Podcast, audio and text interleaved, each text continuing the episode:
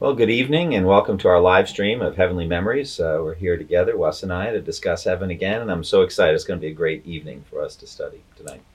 I'm looking forward to it. Even just a conversation we were having a moment ago, thinking about uh, a few different topics that we'll cover uh, this evening. But as you can see on your screen, if you have any questions this evening, we'd love to hear from you. So feel free to text those questions in. We may not get to all of them because we've got a lot of ground to cover, uh, but we are eager to hear from you. What's on your mind as you think about heaven, particularly in these days, as you think about our eternal destination? For those of us who are in Christ, uh, it's good for us to ask questions, ask what the scriptures say, as we've been doing. So we look forward to hearing those questions from you.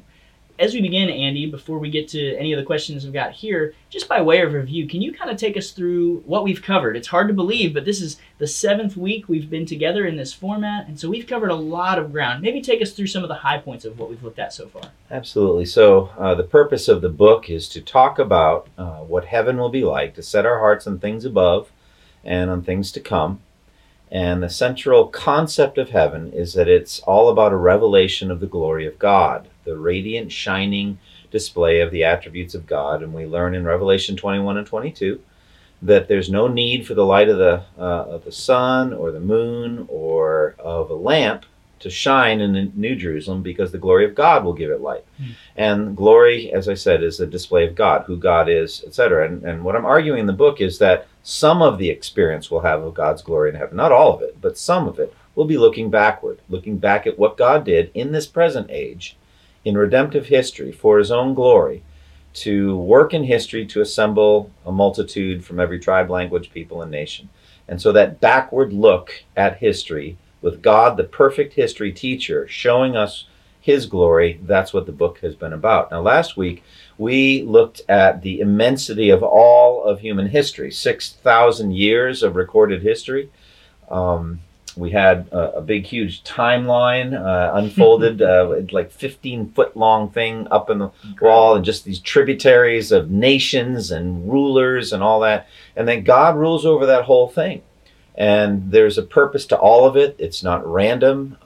There's a, a definite story being unfolded. But tonight we're going to piggyback on some of that and zoom in on some specific aspects of that six thousand years of history.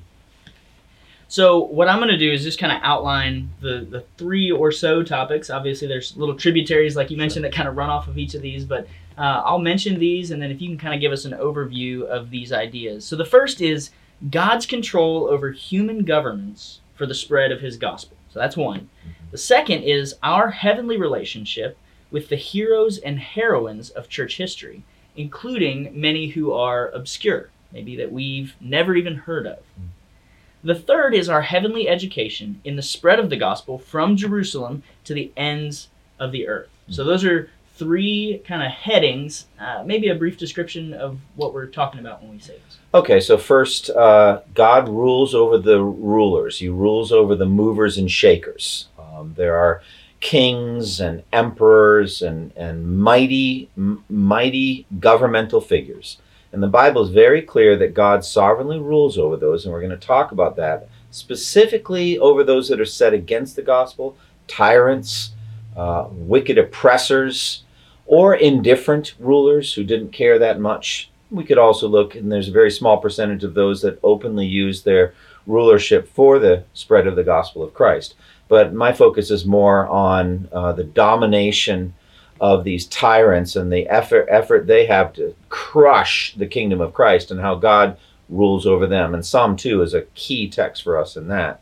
Uh, the second is just the individual heroes and heroines, men and women of God who did great things. Hmm. Not every star shines equally brightly in history or in heaven. And so it's going to be amazing for us to get to know some of the great men and women personally in heaven. But what's also interesting to me are people who are great, who did great things according to God, hmm. who who saw what they did and the significance of it, but they never made it into the pages of recorded history. No one knows about them. They are obscure heroes, and we want to talk some about that. And then the third uh, aspect just has to do with the story of, really outlined in Acts one eight, you'll receive power when the Holy Spirit comes on you, and you'll be my witnesses in Jerusalem, Judea and Samaria, and to the ends of the earth. So the story of the gospel in particular, of missions, of the spread of the name of Jesus Christ to distant lands over twenty centuries is a glorious story, and we're going to learn it in heaven. So that's exciting. We're going to look at three those three things tonight. Awesome. One of the things you mentioned under that first heading was Psalm two. Okay. So I'd love for you to talk a little bit about how Psalm two relates to God's sovereign control over tyrants, and maybe just so that folks know what we're talking about, I'd love to read just the first nine verses of Psalm two, if that's all right. Absolutely. So Psalm two uh, begins this way in verse one.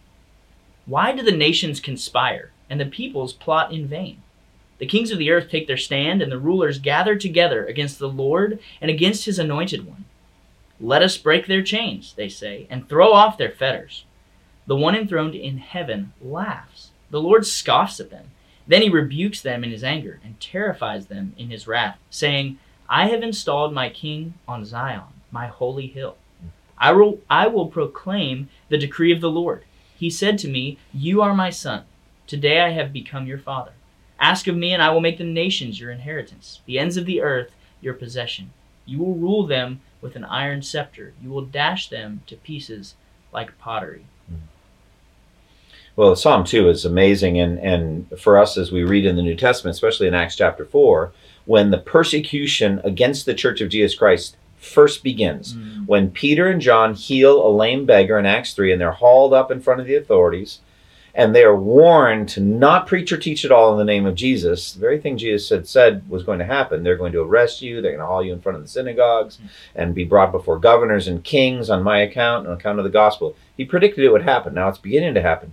They got together, the apostles did, in that Jerusalem church, and they prayed in light of the impending persecution in the words of Psalm two. Mm-hmm. So they point back to Psalm two. They show how Pontius Pilate and Annas and Caiaphas and all that plotted against Jesus, and now they're seeking to crush uh, the kingdom of Christ. And so Psalm two is very, very important. The thing about Psalm two is so beautiful is the idea of the transcendent majesty of Almighty God. He sits enthroned above the circle of the earth, Isaiah forty says, mm. and the people are like grasshoppers. The nations are like a drop from the uh, from the bucket and dust on the scales. Well, that's applied specifically to the rulers. The rulers are conspiring and plotting against the Lord, against Almighty God, and against his Christ, but they do so in vain. Hmm. And what I especially love is how it says that the one enthroned in heaven laughs at them. And so the laughter of God is something we are going to enjoy in heaven as we look at how God has thwarted and blocked and controlled and maneuvered and manipulated and killed um, and used tyrant rulers again and again in every generation for his own glory. So I'd love for you to talk a little more about that idea of God's laughter, because, mm-hmm. you know, we, we were talking earlier, it's just a unique phrase in this psalm, and then quoted again in Acts four. Mm-hmm. Uh, how will God's laughter over these puny efforts to stop the advance of Christ's kingdom be fully revealed in heaven? You started to hint at that, but t- yeah. tell us more. How will that be revealed? Well, first of all, we have to understand it's a laughter of omnipotence. It's a laughter of absolute sovereignty. It's really a laughter of derision, mm-hmm. a laughter of of of mockery. Almighty God is infinitely above every created being. Infinitely above Satan, infinitely above every archangel, infinitely above every human. And so when human rulers shake their puny little fists at God and say they're going to topple God from his throne, it's laughable. It's it's absolutely laughable. Mm. Um, but also, I think in history, if you know what to look for, you can start to see God's laughter woven into providence. So let me tell you a story that uh, that I heard a number of years ago about the tyrant that opposed the spread of the gospel in communist China, Mao Zedong. And Mao was was a, a an absolute tyrannical force in China, dominated the Chinese people. Some of the uh, one of the greatest killers, ultimately, of human beings in history. Uh, maybe as many as one hundred million Chinese uh, died because of his policies or his specific uh, persecution. Sometimes policies had to do with with famines or, you know, government collectivization of farms that resulted in people dying. Mm. But he specifically was opposed to the Church of Jesus Christ and specifically hated missionaries. And so he zeroed in, and I heard this whole story from my missions professors, one of the greatest stories I've ever heard, mm. how the Communist Party in China, under Mao's leadership, sought to crack down on Christianity, and they were just killing Christians. They were just slaughtering Christians, mm. incarcerating, torturing, slaughtering. And he was just grinding down the church to nothing. When suddenly he stopped and said, you know, we could just kill all the Christians, but instead of killing them all, I want to, I want to ridicule the basic idea of Christianity. And so I want to take the few Christians that are left and I want to humiliate them. And I find that Christians do best when they're clustered together, gathered together. So like a fire, I'm going to kind of separate out all of the twigs and logs, and so they'll all go out. And so he takes Chinese Christians and scatters them all over the country. And at that point, my mission, you're laughing right now, the, the, my mission professor, professor just stopped and said, and so Mao and the Chinese Communist Party became the single greatest missionary sending agency of the twentieth century in China. Furthermore, the laughter's not done yet. In each of the communities, the, the communist officials decided to further humiliate Christians by giving them menial jobs, like garbage collectors and postal carriers that are going from house to house every day, humiliated and all that. Mm. It isn't long before there's there are just tens and tens of millions of Christians all over China. That is God's laughter. Here he takes the conspiracies and the plottings of tyrants and turns the whole thing around and spreads the gospel. I love that we can get glimpses of that now. And I just think as we've even considered how we'll be upgraded or upfitted in heaven to take in and comprehend and see all of God's work throughout history, how many more stories like that we'll yeah. hear and be able to celebrate together. Can, can I make you laugh again? Here's sure. another one. I heard this one uh, through some missions connections that I have. And, uh, you know, don't know if it's fiction or not, wink, wink, uh, because this thing's going on in our time, not mm-hmm. back in the nineteen fifties. Mm-hmm. But it deals with two countries that we would think of as very hostile to the gospel, Iran and Cuba. All right, so Iran, the Islamic Republic of Iran, had significant medical needs and needed medical doctors to come in, but they didn't want it coming from the from the West, from America, Europe, and all that. It seems strangely they had a partnership with communist Cuba. Hmm. And so a lot of Cuban doctors were being asked to come over and address the medical need in Iran. Well, it turns out that there's a revival going on in Cuba. And I actually have a personal friend that has gone a number of times to shepherd and to be involved in some of the revival that's going on in that little communist island country. So guess what doctors are selected and are volunteering to go to Iran to do medical work? All of them evangelical, committed, missions-minded Christians. So the Islamic Republic of Iran is paying for missionaries to come in and spread the gospel, though they don't know it. Now, of course, that whole thing is might just be a fiction. We'll find out in heaven if That's it's true right. or not. We'll get all the details. We'll get all the out. details, but the That's laughter right. is beautiful. To see how God takes the hostility and the rage and the wrath of man and turns it around for the spread of the gospel. Well, you think about even the way that made me laugh, even as yeah. you told the story, what a comfort that is to know that in spite of mm-hmm. what can appear to be just horrible persecution, even the stories you were describing about communist China, uh, and thinking, though, how God is still working in yeah. the midst of that, even perhaps in ways we don't comprehend sure. or see. And we're not in any way minimizing the incredible suffering of our brothers and sisters in those mm-hmm. countries. I mean, they were being tortured and dying. And so there's no laughter there, but the laughter is in heaven. Um, and the martyrs go with tremendous honor in heaven. And when they see God's plan and see how God used them in their lives, there's just a joy. There's going to be a joy of laughter in heaven. But this is a repeated theme in the Bible, uh, and it goes right back very clearly to the way that God basically abused Pharaoh. And he says in, in Exodus nine, I raised you up for this very purpose, that I might display my power in you, and that my name might be proclaimed in all the earth. Well, it's not just Pharaoh God did that with. He did it with Nebuchadnezzar. He did it with, with Caesar. He, I mean, he just plays these guys like fiddles. He, he, he raises them up and uses them. Wow.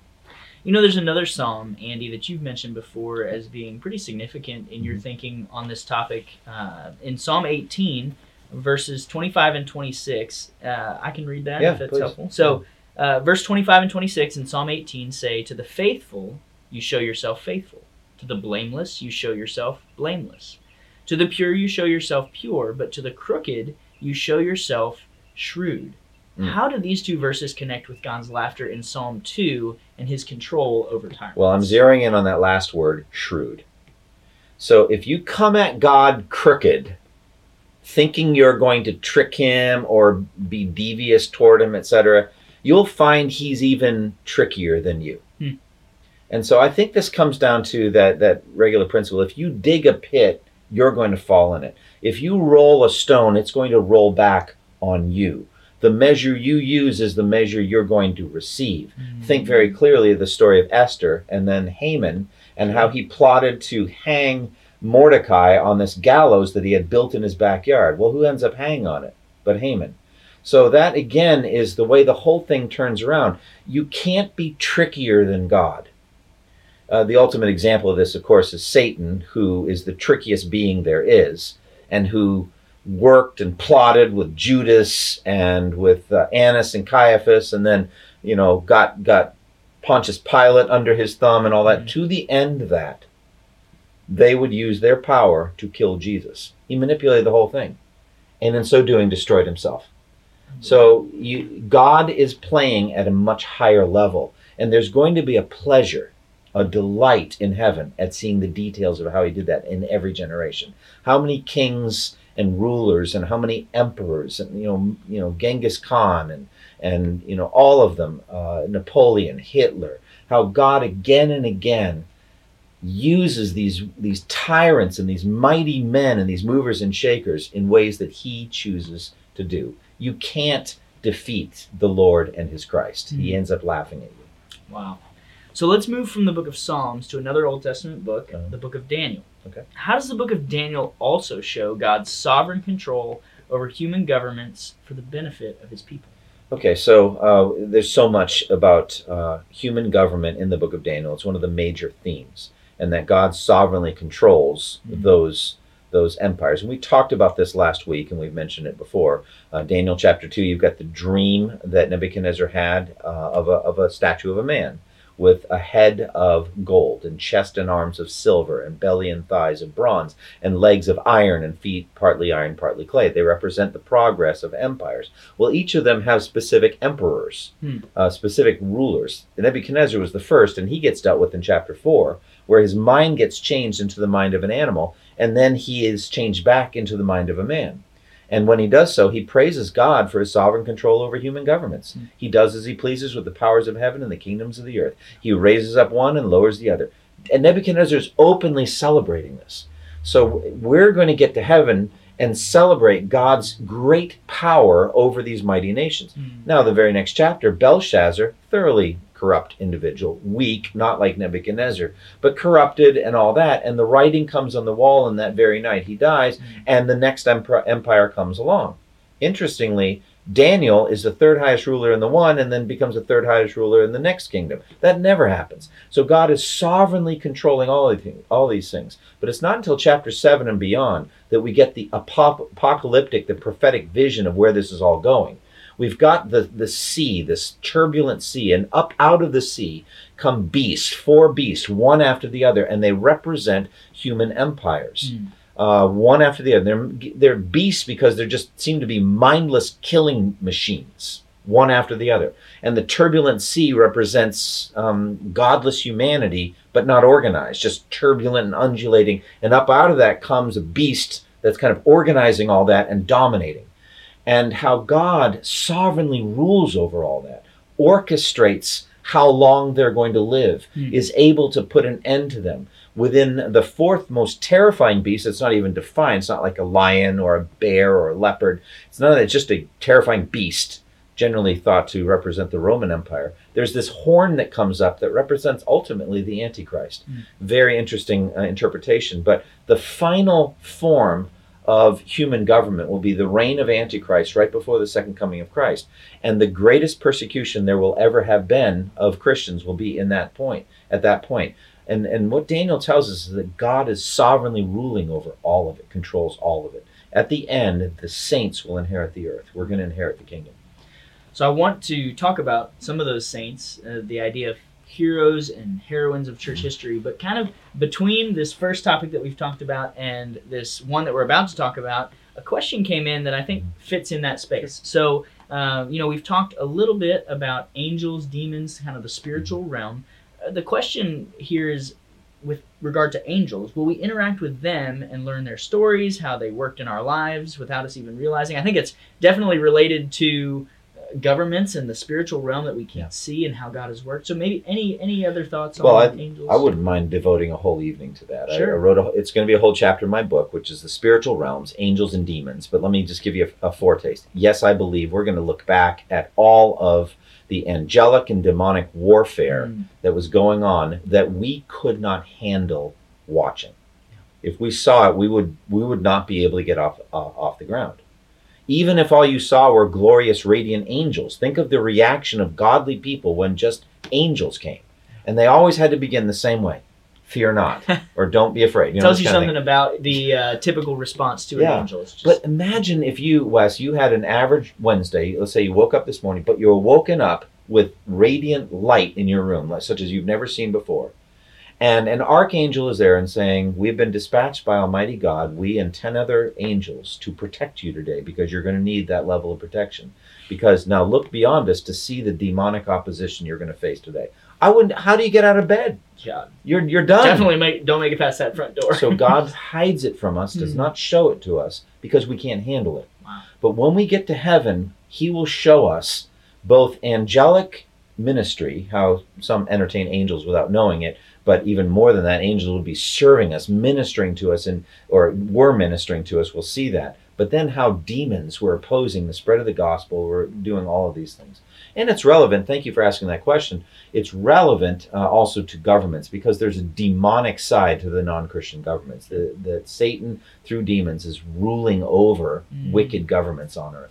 You talked a little bit about that, even just with relation to the governments that were involved in, in Jesus' death. Sure. You know, that there was an element of that where Satan was his own downfall, and so the demonic influence there. And yeah. So, yeah, it's a great question, and hopefully we'll have a chance in maybe uh, even next week. To, maybe to talk who knows? That. That that might be a great topic for next week. That's great. And so, any more questions that you have, we'd love to hear uh, from you. Uh, but we're going to continue on now and talk about what we alluded to a moment ago: heroes and heroines of church history. Mm-hmm. How will we get to know them in heaven? Okay. Well, a key text, of course, is Matthew chapter eight. Where it says, many will come from the east and the west and will take their places at the feast with Abraham, Isaac, and Jacob in the kingdom of heaven.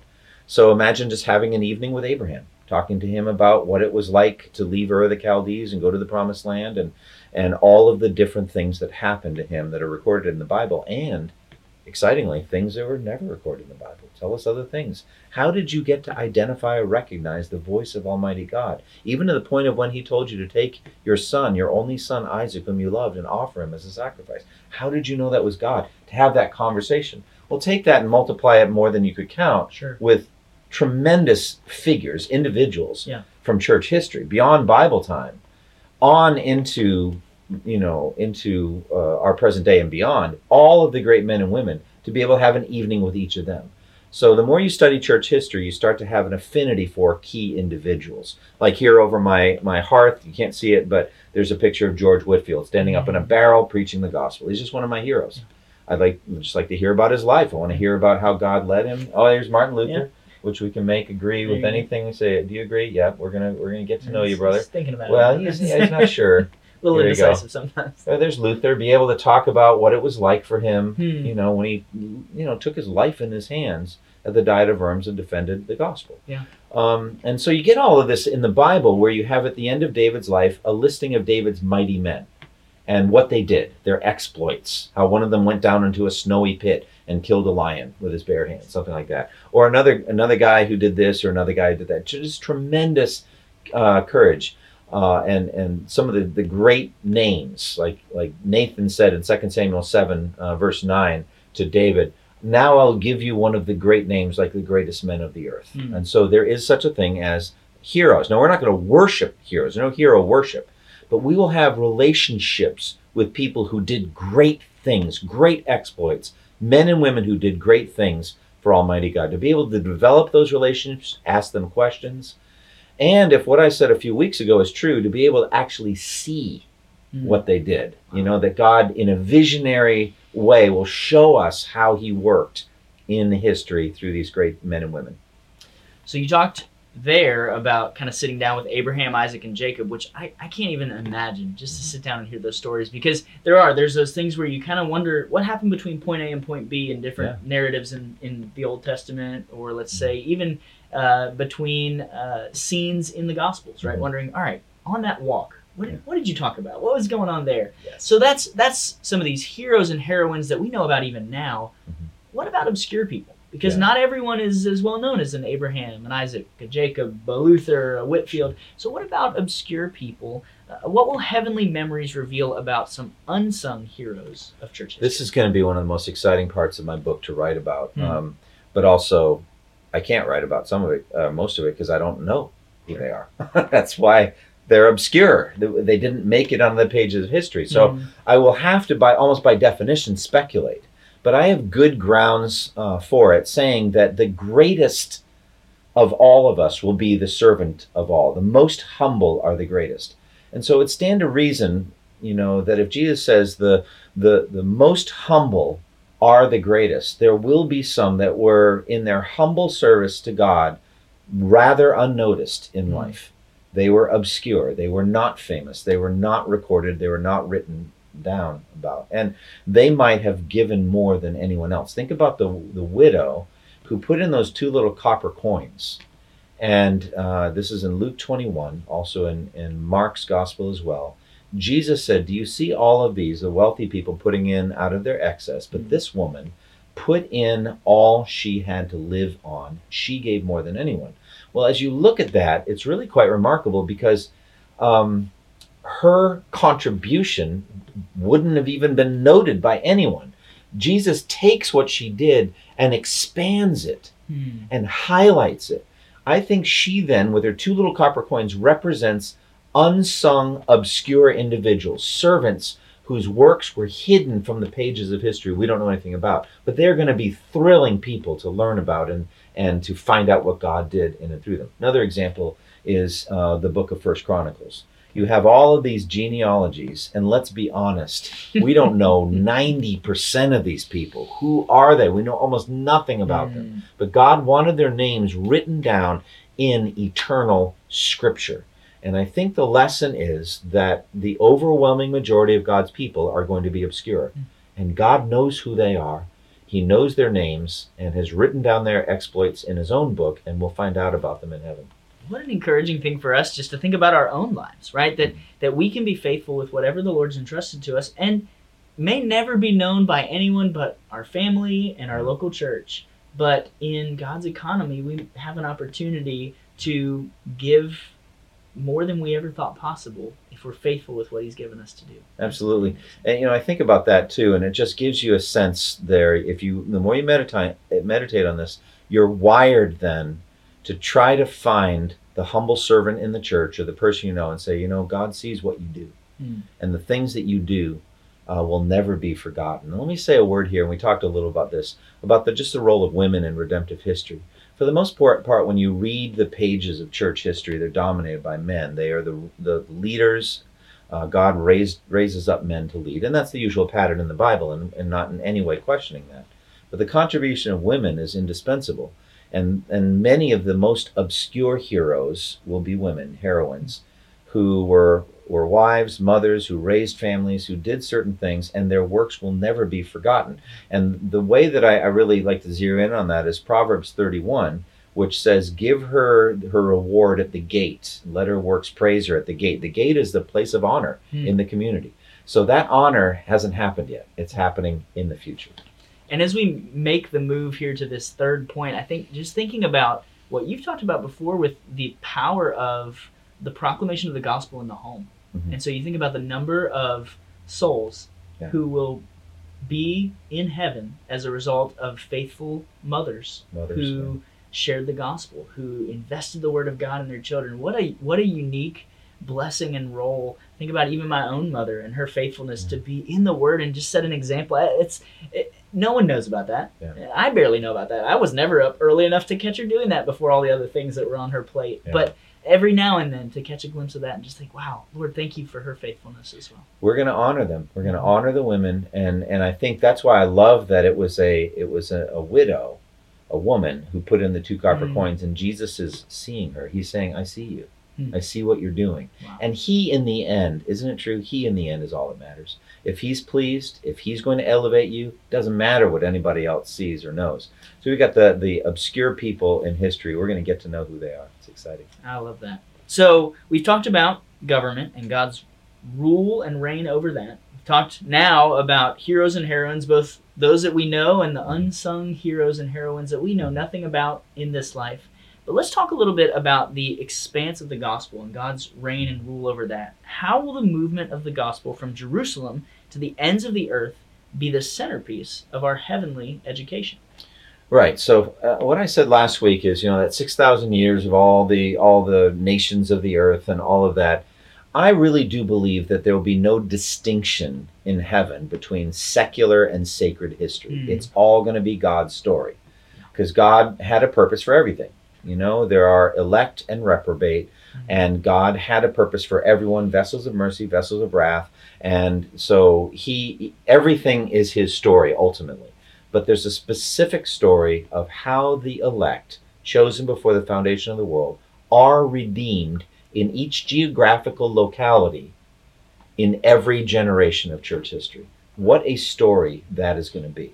And it's, it's very simple to say from Jerusalem through Judea and Samaria, to the ends of the earth. Well, I mean, Jerusalem is the capital city. Judea, Samaria is like right there, and the rest is the rest. And so here, here what we've got is, we've got the movement of the gospel beginning at Jerusalem, what the scripture says again and again, to the ends of the earth. And so sometimes in Isaiah forty-two, it talks about the distant islands or the mm-hmm. distant coastlands. So you think about the, the geographical moving out from Jerusalem of apostles, yes, but also of simple lay people, men and women who are on caravans or doing trades or on ships going places, and they share the gospel wherever they go.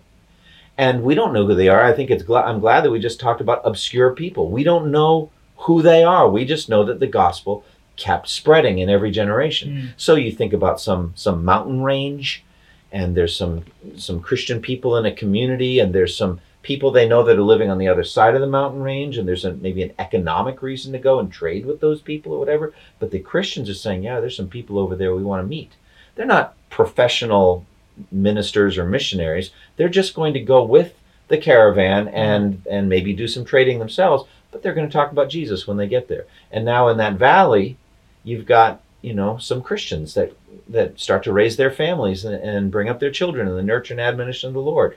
Uh, and so it spreads. Mm. Um, I had a friend of mine that sent me a, a, a quote from a history of missions, and he's talking about the church in Africa, specifically in North Africa, in the second and third centuries. Oh, wow. And we have specific mention of some bishops that came, seventy of them from one province, representing seventy parishes. And we actually have no historical record whatsoever of where those churches came from, how they were formed. They just came. They just popped up. A number of years ago, I also heard a story um, that many of you may have heard about, about how Easter Island and some of these South Pacific islands were settled. And Thor Heyerdahl, who is an anthropologist, I, I don't believe he was a Christian, but mm-hmm. from Norwegian, no, Norwegian or Norway, um, showed how you could follow certain trade routes from Chile um, along this kind of path in the in the South Pacific to those distant islands. It was just a bunch of logs strapped together using those ancient techniques, and he made it. So I'm thinking, if Thor Heyerdahl can do it, maybe some Christians could do it in the third, fourth, sixth, eighth century.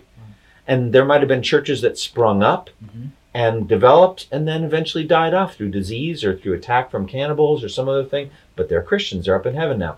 Just the stories of the spread of the gospel. So that's the unknown, obscure stuff. Then there's the stuff we do know. I mean, church history uh, is made up of that story, how the gospel moved, how within three centuries, the Emperor Constantine declared himself to be a Christian. You know, whether he is or not matters a lot for him. Mm-hmm. But for us, it's just like that shows how rapidly the gospel had spread through the Roman Empire. Think about this. If you had told Pontius Pilate, this man, you're, this carpenter you're killing here, three hundred years from now, the emperor of Rome will declare himself to be a follower and worshiper of this man. What would Pilate have said? Like, how could that be? So it's just a remarkable spread, the conquest, spiritual conquest of the Roman Empire. We're going to see that played out for us. And then it just keeps going. What about courageously witnessing in the Mongolian Empire or with the Vikings in the northern part of Europe, how the Vikings eventually came to faith in Christ, many of them, not all of them, but many.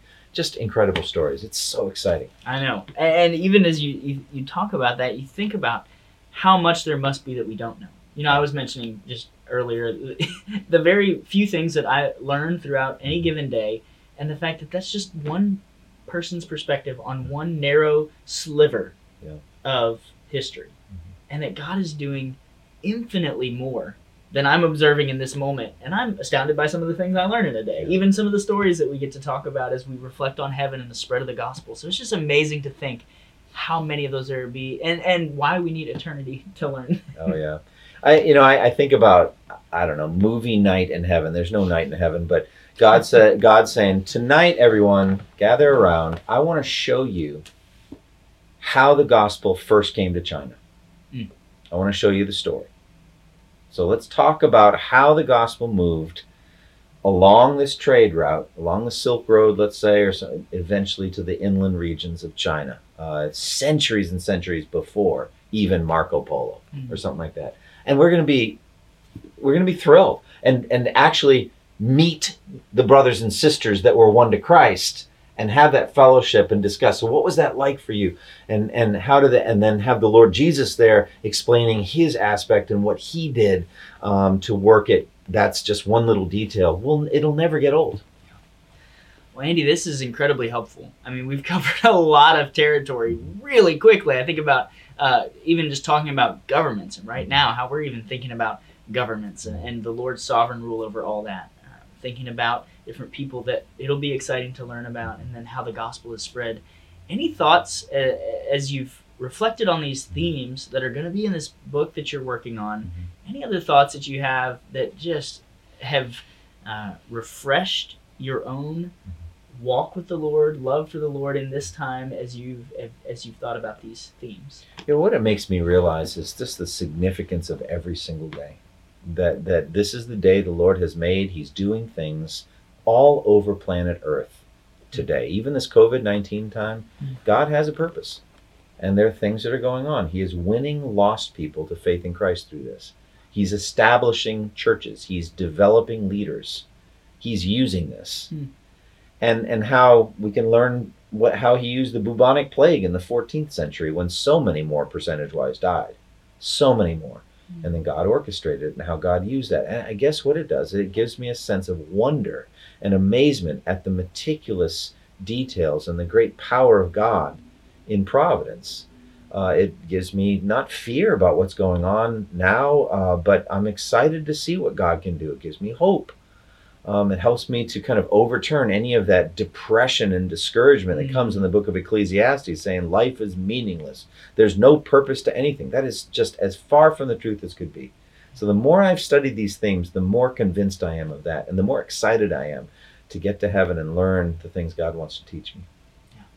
What an encouragement. And, and what an encouragement to us also to just reflect on the Word of God, mm-hmm. thinking about these themes that are throughout Scripture, and as we put together these different pieces and think about what the Lord does in overseeing governments, even that Psalm two passage, thinking about the laughter of God, what that means.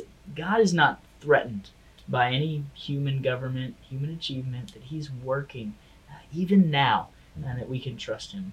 Yeah, the challenge for me is, you know, I'm working on First Corinthians sermons too, and the one I was working on this week is that phrase when Paul said, when I was a child, I thought like a child, talked like a child, reasoned like a child. When I became a man, I put childish ways behind me. He's talking about now here on earth compared to going to heaven.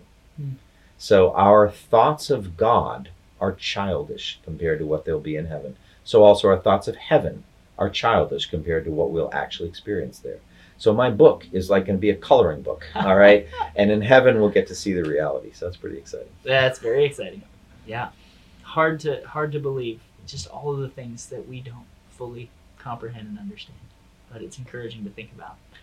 Andy, this has been helpful for my own heart, even just in thinking about these themes and thinking about heaven. Uh, would you pray for us yep. and for those who are with us this evening, uh, that we would uh, be mindful of these things and that it would encourage us in our walk?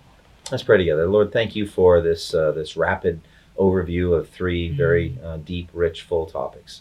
Uh, namely your sovereign control over the rulers of the earth, even tyrants that set themselves against the gospel. Mm. You laugh and you rule over them, and you warn them also to repent themselves and that they would believe in Christ. And Lord, then for, for us to think in anticipation about the great men and women that we have never met, who we will spend eternity with, who did great things for Jesus, and how we're going to honor them and delight in their rewards and celebrate them, mm-hmm. and find out even obscure people who did things we never heard about, and to be able to learn what those obscure moments were all about. That is going to be so thrilling. And then finally, to see the spread of the gospel from that upper room on the day of Pentecost, the outpouring of the Holy Spirit, Uh, to, to roll like a tide, an irresistible tide of, of saving grace to the ends of the earth. How exciting that is. So I pray that you would just set our hearts on things above, set our hearts on things to come. Help us not to get weary or depressed or discouraged, thinking that our labor in the Lord is in vain. It's not. Amen. Help us to trust in you. In Jesus' name, amen. Amen. Thank you for listening to this resource from two journeys dot org. Feel free to use and share this content to spread the knowledge of God and build His kingdom. Only we ask that you do so for non-commercial purposes and in accordance with the copyright policy found at two journeys dot org. Two Journeys exists to help Christians make progress in the two journeys of the Christian life, the internal journey of sanctification and the external journey of gospel advancement. We do this by exporting biblical teaching for the good of Christ's church and for the glory of God.